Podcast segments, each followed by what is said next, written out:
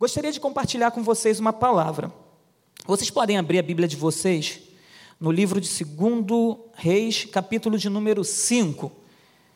Segundo livro de Reis, capítulo de número 5, verso de número 9. É, a gente vai falar hoje, é culto da família, a gente vai falar sobre uma família, né? É, que teve uma, uma leve crise dentro de casa por causa de uma enfermidade, porém a Bíblia não relata detalhes dessa, dessa, dessa enfermidade dentro da casa de, de Naamã, mas certamente alguma coisa aconteceu, né? e a gente vai falar dessa família. Todos acharam? Segundo o livro de Reis, capítulo de número 5, verso de número 9, vamos ler até o verso de número 12, estou lendo na nova versão atualizada, tá? Nova Almeida atualizada, melhor dizendo, tá? NAA.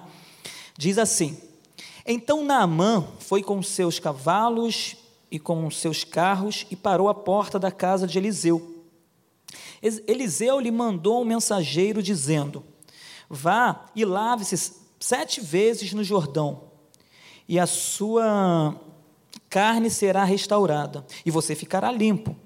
Mas Naamã ficou indignado e se foi, dizendo: Eu pensava que ele certamente sairia para falar comigo, ficaria em pé, invocaria o nome do Senhor, seu Deus, passaria a mão sobre o lugar da lepra e restauraria o leproso.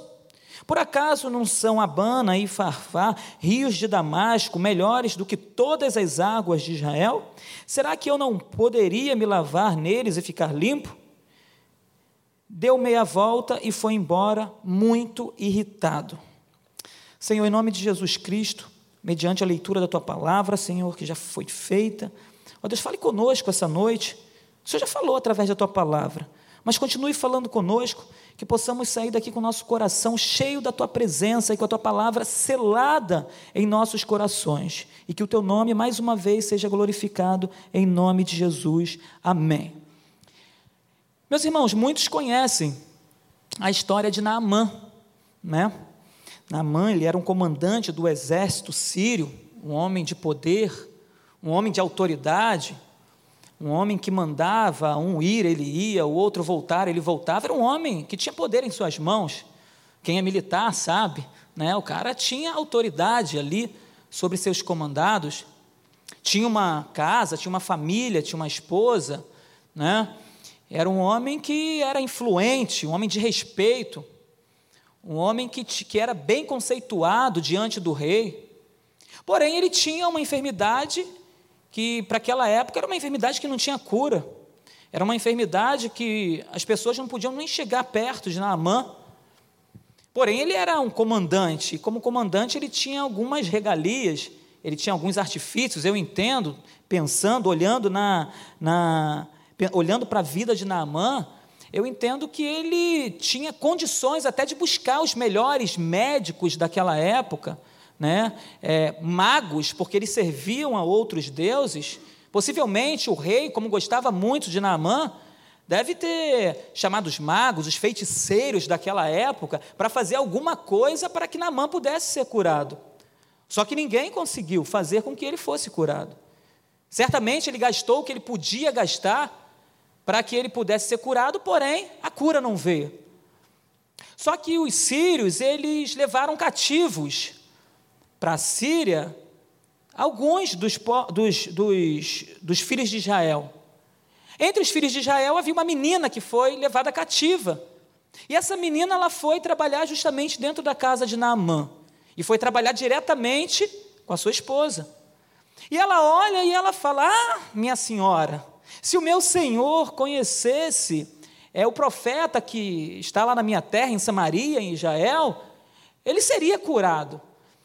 E logo, certamente a esposa corre lá para Naamã e fala: Naamã, tu não sabe. A menina que você trouxe disse que tem um profeta lá em Israel que ele pode te curar.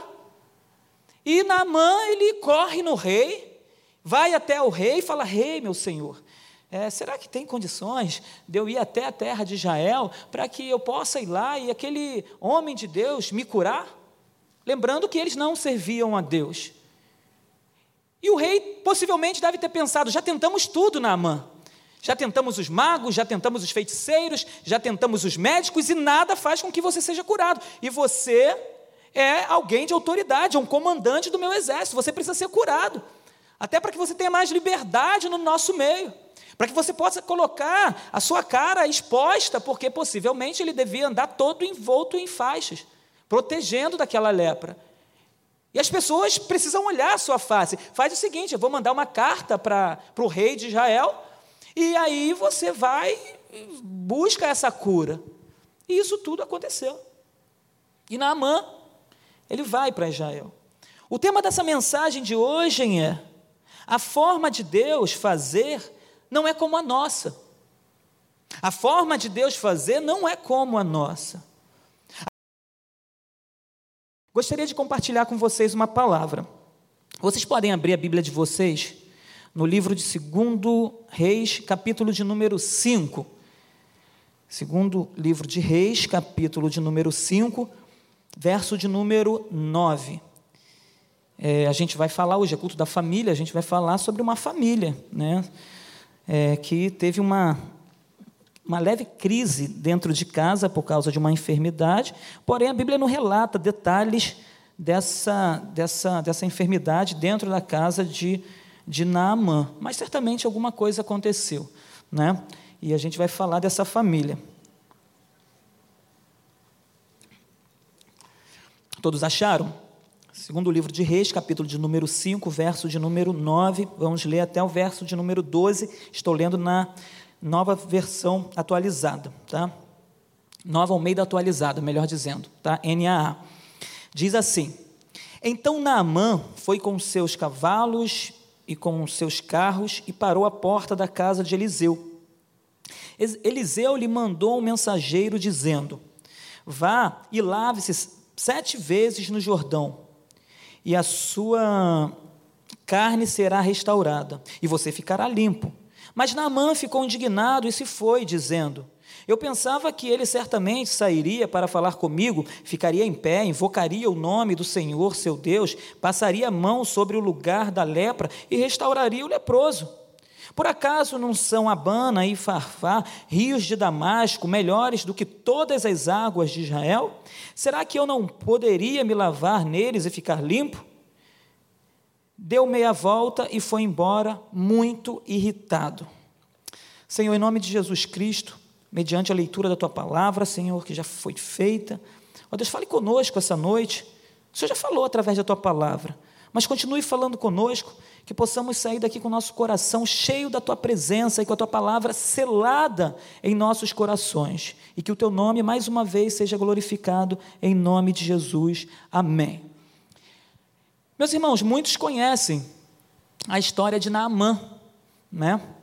Naamã, ele era um comandante do exército sírio, um homem de poder, um homem de autoridade, um homem que mandava um ir, ele ia, o outro voltar, ele voltava. Era um homem que tinha poder em suas mãos. Quem é militar sabe, né? O cara tinha autoridade ali sobre seus comandados. Tinha uma casa, tinha uma família, tinha uma esposa, né? Era um homem que era influente, um homem de respeito, um homem que, que era bem conceituado diante do rei. Porém, ele tinha uma enfermidade que, para aquela época, era uma enfermidade que não tinha cura. Era uma enfermidade que as pessoas não podiam nem chegar perto de Naamã. Porém, ele era um comandante, e como comandante, ele tinha algumas regalias, ele tinha alguns artifícios, eu entendo, pensando, olhando na, na olhando para a vida de Naamã, eu entendo que ele tinha condições até de buscar os melhores médicos daquela época, né? É, magos, porque eles serviam a outros deuses. Possivelmente o rei, como gostava muito de Naamã, deve ter chamado os magos, os feiticeiros daquela época, para fazer alguma coisa para que Naamã pudesse ser curado. Só que ninguém conseguiu fazer com que ele fosse curado. Certamente ele gastou o que ele podia gastar para que ele pudesse ser curado, porém a cura não veio. Só que os sírios, eles levaram cativos para a Síria alguns dos, dos, dos, dos filhos de Israel. Entre os filhos de Israel havia uma menina que foi levada cativa. E essa menina ela foi trabalhar justamente dentro da casa de Naamã. e foi trabalhar diretamente com a sua esposa. E ela olha e ela fala: Ah, minha senhora, se o meu senhor conhecesse é o profeta que está lá na minha terra, em Samaria, em Israel, ele seria curado. E logo, certamente a esposa corre lá para Naamã e fala: Naamã, tu não sabe. A menina que você trouxe disse que tem um profeta lá em Israel que ele pode te curar. E Naamã, ele corre no rei, vai até o rei e fala: Rei, meu senhor, é, será que tem condições de eu ir até a terra de Israel para que eu possa ir lá e aquele homem de Deus me curar? Lembrando que eles não serviam a Deus. E o rei possivelmente deve ter pensado: já tentamos tudo, Naamã. Já tentamos os magos, já tentamos os feiticeiros, já tentamos os médicos e nada faz com que você seja curado. E você é alguém de autoridade, é um comandante do meu exército, você precisa ser curado. Até para que você tenha mais liberdade no nosso meio. Para que você possa colocar a sua cara exposta, porque possivelmente ele devia andar todo envolto em faixas, protegendo daquela lepra. E as pessoas precisam olhar a sua face. Faz o seguinte: eu vou mandar uma carta para o rei de Israel, e aí você vai, busca essa cura. E isso tudo aconteceu. E Naamã, ele vai para Israel. O tema dessa mensagem de hoje é: a forma de Deus fazer não é como a nossa. A forma de Deus fazer não é como a nossa. Às vezes a gente quer fazer algo na nossa vida que a gente troca os pés pelas mãos, a gente tenta, de alguma forma, fazer as coisas acontecerem. Porém, quando a gente olha lá na frente, as coisas começam a desandar, mas porque a gente tomou uma atitude que não era para a gente tomar. A gente passou a fazer conforme as nossas forças e não a força do Senhor, não o poder que vem de Deus. E a gente começa a tentar fazer de algumas forças. Só que a forma de Deus é a melhor forma de se fazer. E a gente vai entender porque Naamã em algum momento ele tenta fazer conforme a sua vontade. Em algum momento ele para e fala: não vou fazer desse jeito, tem uma, uma forma melhor de se fazer. E a gente vai chegar lá daqui a pouco. E às vezes, ao longo da nossa vida, a gente começa a tentar fazer coisas de acordo com, a, com as nossas forças, de acordo com o nosso entendimento, de acordo com aquilo que nós entendemos ser o melhor para nós. Mas eu quero dizer para você essa noite que o melhor para você é a vontade de Deus na sua vida. Que não é a sua vontade, ou a vontade do seu marido, da sua esposa, ou a vontade dos seus filhos. A melhor coisa para você é a vontade de Deus para a sua vida. Só que às vezes a gente não entende muito bem. E a gente quer ir com as nossas próprias forças. A gente quer ir na força do nosso entendimento. A gente quer fazer de acordo com aquilo que estudamos. E aí a gente vai e faz da forma que nos cabe fazer. E a gente acaba colocando Deus de lado, quando na verdade Deus quer que façamos segundo a vontade dele para a nossa vida, porque a vontade dele é boa, perfeita e agradável. E tudo que Deus faz na nossa vida é bom, perfeito e agradável, ainda que a forma seja meio estranha, ainda que não seja bem da forma que nós desejamos fazer ou que fosse feito. E Deus ele faz. E foi assim que ele fez na vida de Naamã. Deus ele olha o início da vida de Naamã, mas ele olha também o final. Deus olha a minha vida, Deus olha o início da minha vida, e Deus sabe como eu comecei a minha vida lá atrás. Há 43 anos atrás, Deus viu o meu início de vida, Deus viu a minha adolescência, Deus viu a minha juventude, como tem visto a sua adolescência, a sua juventude, viu a sua infância. Deus conhece a minha história e conhece a sua história. Mas o Senhor também conhece o nosso fim. E na vida de Naamã não foi diferente. Ele conhecia o início, o meio e o fim da vida de Naamã. E na vida de Naamã, tudo começa com uma necessidade. Qual era a necessidade de Naamã? A necessidade era que ele fosse curado.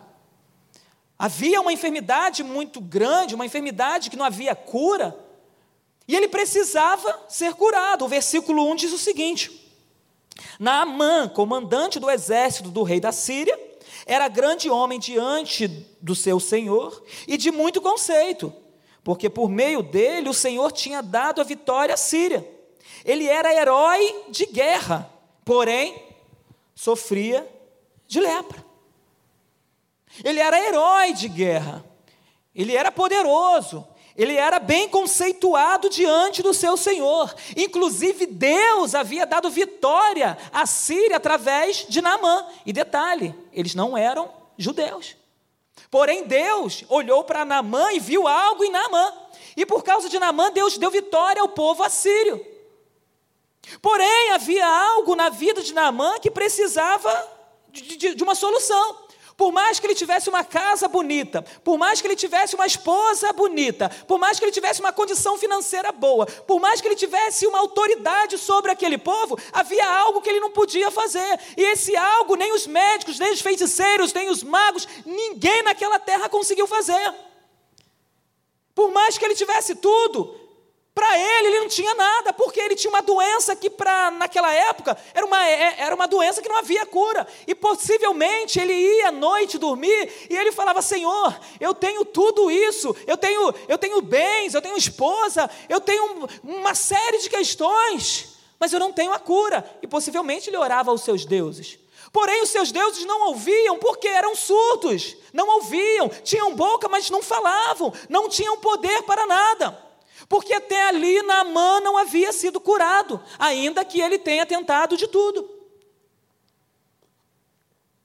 O que, que adianta eu ter tudo e não ter uma liberdade para eu estar aonde eu desejo? Então havia uma necessidade na vida de Naamã, a necessidade da cura. Porém, Naamã, por mais que ele estivesse passando por tudo aquilo, quando ele leva cativo aquela menina, aquela menina traz uma esperança para a vida de Naamã. Porque quando ela está conversando ali com, com a sua senhora, com a esposa de Naamã, ela diz o seguinte: o que eu falei anteriormente. Ah, se o meu senhor conhecesse o profeta que está lá em Israel, ele o curaria. E essa esposa corre e fala: Naamã, tem um homem que pode te curar. Os médicos não conseguiram, os magos não conseguiram, os feiticeiros não conseguiram, os deuses desse lugar não conseguiram. Mas essa menina disse que há um Deus em Israel que pode te curar. Naamã, corre lá. Naamã, vai até esse homem. Vai lá, eu creio. Essa menina falou com muita propriedade. Essa menina falou com unção. Essa menina falou diferente. Eu vi algo diferente nessa menina. Meu irmão, quando você tem o Senhor, há algo diferente em você. Quando nós entregamos nossa vida para Jesus, há algo diferente em nós. E quando nós olhamos no olho de uma outra pessoa, nós olhamos para essa pessoa e essa pessoa vê Deus em nós. Há uma unção saindo de nossas vidas e essa unção vem de Deus. E quando essa menina passa, essa menina tá, eu creio que ela estava cheia do Espírito Santo e ela fala: "Manda ele lá que ele vai ser curado". Aí então ele passa a ter uma esperança uma esperança para ele. Ia ser indiferente. Aí eu vou lá, se eu não for curado, já tentei tudo mesmo. Só que há uma esperança. Porque dizem por aí que esse Deus é um Deus que faz. Dizem por aí que esse Deus é Deus poderoso. Dizem por aí que esse Deus abriu o mar. Dizem por aí que esse Deus fez coisas maravilhosas. Então, se essa menina falou, eu vou lá, porque eu encontrei uma esperança. Eu quero dizer para você que está passando por uma situação difícil, uma situação que talvez os médicos já disseram que não vai dar, ou talvez você está num período de tratamento, ou você está passando por um período que você mesmo já nem acredita mais que vai acontecer. Eu quero dizer para você que há uma esperança, meu irmão. Há uma esperança e essa esperança se chama Jesus Cristo. Cristo em vós, a esperança da glória. Nós servimos a um Deus que tem colocado esperança na nossa vida todos os dias. Um Deus que não nos abandonou. Um Deus que não nos largou a própria sorte, não, Ele é a nossa esperança. Então você que está passando por uma situação assim, creia, há uma esperança. O seu filho que está distante vai voltar, o seu marido que precisa ser tocado pelo Espírito Santo vai ser tocado pelo Espírito Santo. Aquela causa que você precisa, essa causa vai ser solucionada. Só creia, porque há uma esperança, e o nome dessa esperança se chama Jesus. É a nossa esperança. E foi essa esperança que se apresentou a Naamã. E essa menina enche o coração de Naamã de esperança. O verso 2 diz o seguinte: tropas saíram da Síria e da terra de Israel, levaram cativo uma menina que ficou a serviço da mulher de Naamã. Um dia a menina disse à sua senhora: Quem dera o meu senhor estivesse na presença do profeta que está lá em Samaria, ele o curaria de sua lepra. Eu estou falando que há uma esperança, Senhora. Há uma esperança para o meu Senhor. Há uma esperança. Só pede para Ele crer, porque eu estou falando com propriedade que o meu Deus faz. E eu quero dizer para você que está essa noite aqui, eu estou dizendo com propriedade, baseado na palavra de Deus, que há uma esperança e você pode sair dessa situação. E essa esperança se chama Jesus Cristo. E a sua vida pode ser mudada. A sua sorte pode ser restaurada, pode ser mudada, porque nós cremos em Cristo, a esperança da glória. Então, há uma necessidade, surge uma esperança, e no versículo 9 diz o seguinte: Então Naamã foi com os seus cavalos e com os seus carros e parou à porta da casa de Eliseu. Eliseu lhe mandou um mensageiro dizendo: Vá e lave-se sete vezes no Jordão, e a sua carne será restaurada, e você ficará limpo. Lave-se, e você ficará limpo. Olha aí. Aqui é a solução do problema de Naamã. Só que Naamã possivelmente deve ter indagado. Como assim? E indagou. Eu vou falar daqui a pouco. Eu saio de tão longe para vir aqui e esse rapaz vem me atender. Só que, meu irmão, você está com a solução diante de você. Você está com um problema grande, você tem uma necessidade. A solução se colocou diante de você, por quê? Porque você teve esperança de que você indo ali, Deus poderia fazer algo, e você foi, e quando a solução se apresenta, você começa a indagar o Senhor. Eu quero dizer para você que a sua esperança se chama Jesus e Jesus ele traz a solução para a sua vida. O que você precisa é crer. E ele foi. E o profeta falou: vai lá. Possivelmente Geazi, vai lá e, e fala para ele isso, isso e isso. E ele vem e fala: Ô, ô Namã, vai lá no Rio Jordão e lave-se. Dá sete mergulhinhos. É.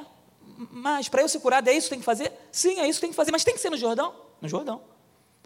A solução estava diante de Naamã. Porém, Naamã, ele começa a contestar. O verso 11 e 12 diz o seguinte: após ele ter falado, né, após ele ter entregado, para ele poder ir lá no rio, mergulhar sete vezes e ficar limpo, Naamã diz o seguinte: mas Naamã ficou indignado e se foi, dizendo: Eu pensava que ele certamente sairia para falar comigo, ficaria em pé, invocaria o nome do Senhor seu Deus, passaria a mão sobre o lugar da lepra e restauraria o leproso. Por acaso não há, não são Abana e Farfá, rios de Damasco, melhores que todas as águas de Israel? Será que eu não posso, eu não poderia me lavar e, e ficar, ficar limpo em um desses rios? Meu irmão, você está com a situação diante de você, você está com a solução diante de você e você ainda está reclamando. Deus trouxe a solução para a sua vida, obedeça. Mas, pastor, parece que é meio estranho. Eu, eu poderia ir em outro lugar. Ele está mandando eu ir lá no Rio Jordão, mergulhar. Só que há outros rios mais limpos. Faça o que o Senhor mandou você fazer. Se o Senhor mandou você fazer, fa mas é estranho isso. A forma está meio estranha, mas não é a tua forma. Quem disse que é a sua forma? É a forma de Deus. Por mais estranho que seja, obedeça ao Senhor. obedeça ao Senhor que Ele vai te abençoar. Só não fique contestando, batendo o pé, fazendo mimimi. Pelo amor de Deus, obedeça ao Senhor. É como se o Senhor tivesse falado para você o seguinte: meu irmão, vai lá no rio Tietê e dá dez mergu sete mergulhos. Vai lá no rio Tietê e dá sete mergulhos. Aí você fala, sabe o quê? Não. Para que eu vou para o rio Tietê?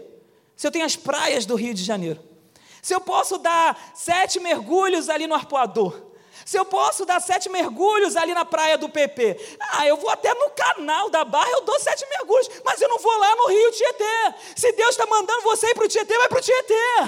É lá que Deus vai fazer. É ali que Deus vai operar. Não, mas eu quero ir para a Barra da Tijuca, eu quero ir para o Leblon, eu quero ir para Copacabana. Inclusive, eu pego até um jacarezinho e vou até a areia. Porque ali são águas melhores que o, o rio Tietê. Só que Deus não está mandando você ir para a Barra, Deus está mandando você ir para o Tietê. Deus quer fazer coisas grandes na sua vida através da sua obediência, mas é necessário que você obedeça. Pare de ficar batendo pé e dando uma de mimimi, uma de crente resmungão, de criança batendo pé, não quero, não quero, não quero, não vou, não faço. Não quero que seja assim. Ah, desse jeito eu não quero, e começa a chorar. Para de ficar reclamando daquilo que Deus mandou você fazer, por mais estranho que seja, faça, obedeça. Eu creio que Deus vai abrir as portas do céu e vai te abençoar pela sua obediência. Deus, quando curou o cego, ele cuspiu lá e fez uma lama. Deus ele não poderia simplesmente dizer ao cego, enxergue. Poderia. Mas a forma de Deus é diferente. Ele fez uma laminha lá e tacou lama nos olhos do cego. O cego poderia falar: ai, que nojo. Ai, para, Jesus, não quero, desse jeito não quero.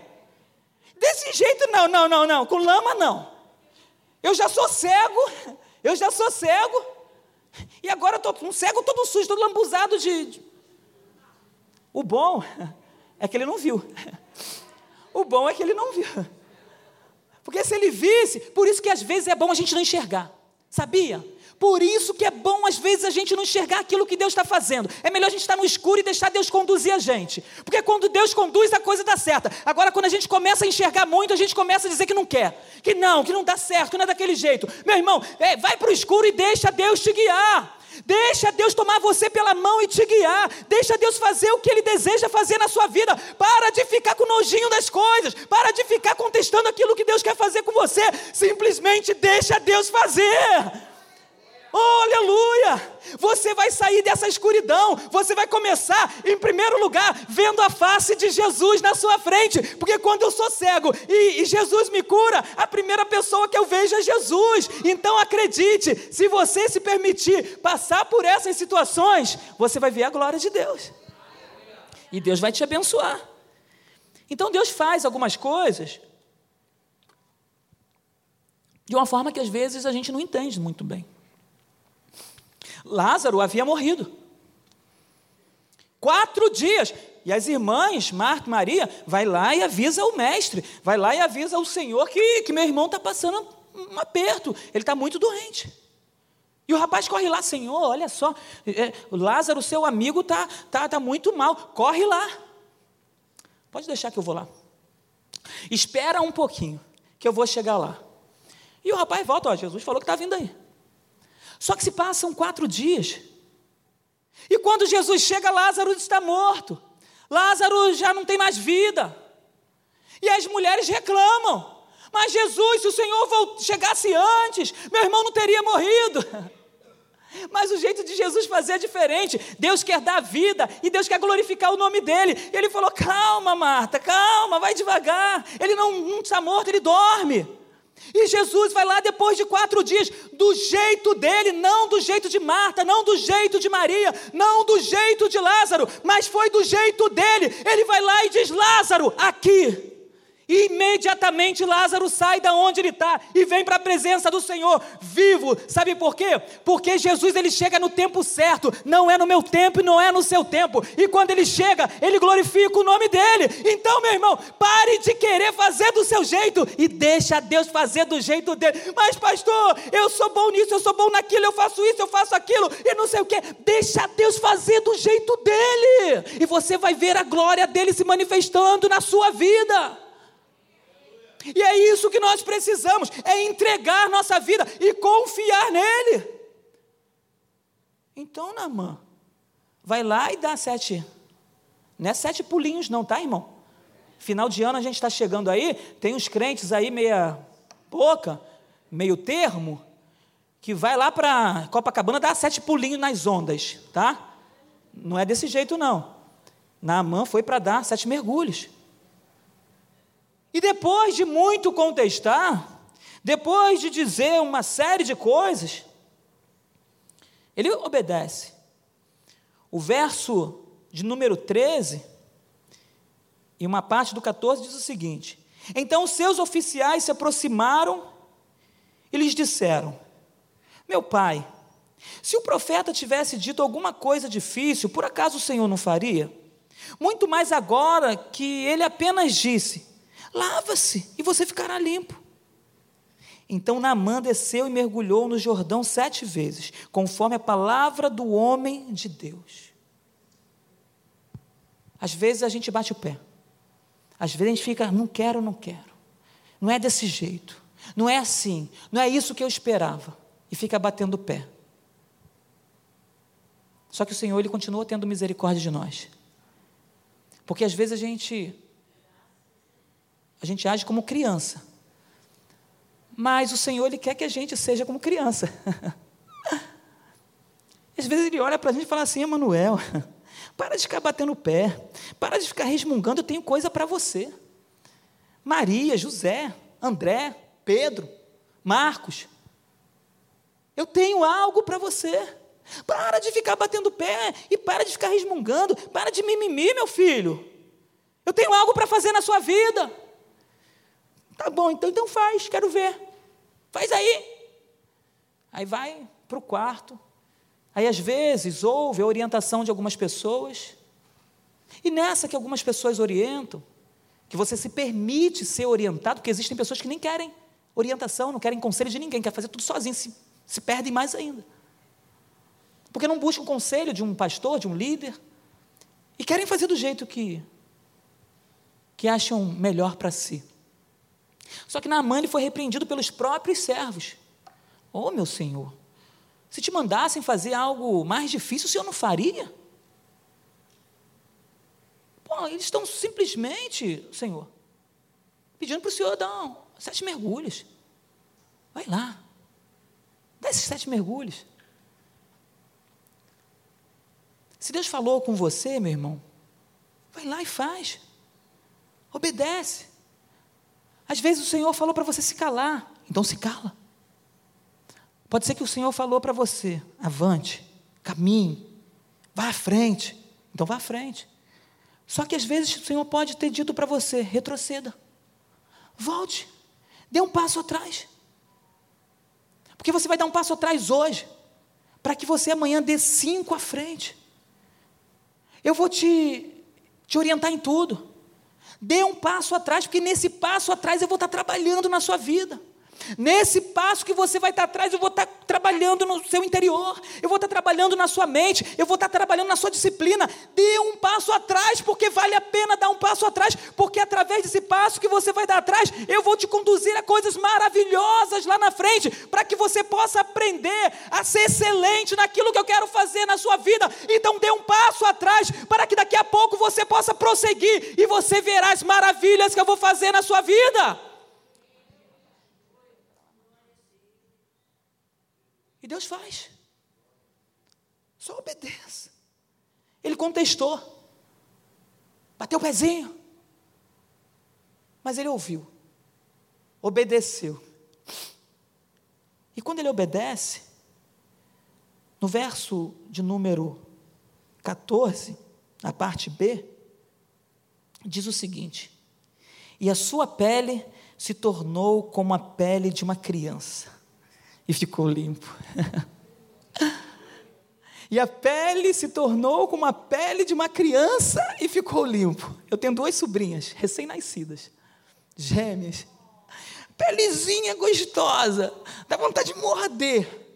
Pensa na mão com aquela pele de bebê. Ele dá um mergulho e nada, dá outro mergulho e nada, e dá mais um e fala: Meu Deus, e dá outro, mas eu estou com a pele ainda assim, e dá mais um, e dá o quinto, e dá o sexto e fala: Meu Deus, não está acontecendo nada, todo mundo me olhando. Será que eu estou pagando mico? Será que eu estou aqui é, simplesmente fazendo e no sétimo não vai acontecer nada? Meu irmão, se você deu um, espera, se você deu dois, espera, se você deu três, espera, não viu nada acontecendo, espera, porque o sétimo vai chegar e você vai ver a sua pele limpa como a de um bebê e a glória do Senhor vai ser manifesta na sua vida. Só espera o sétimo sétimo mergulho.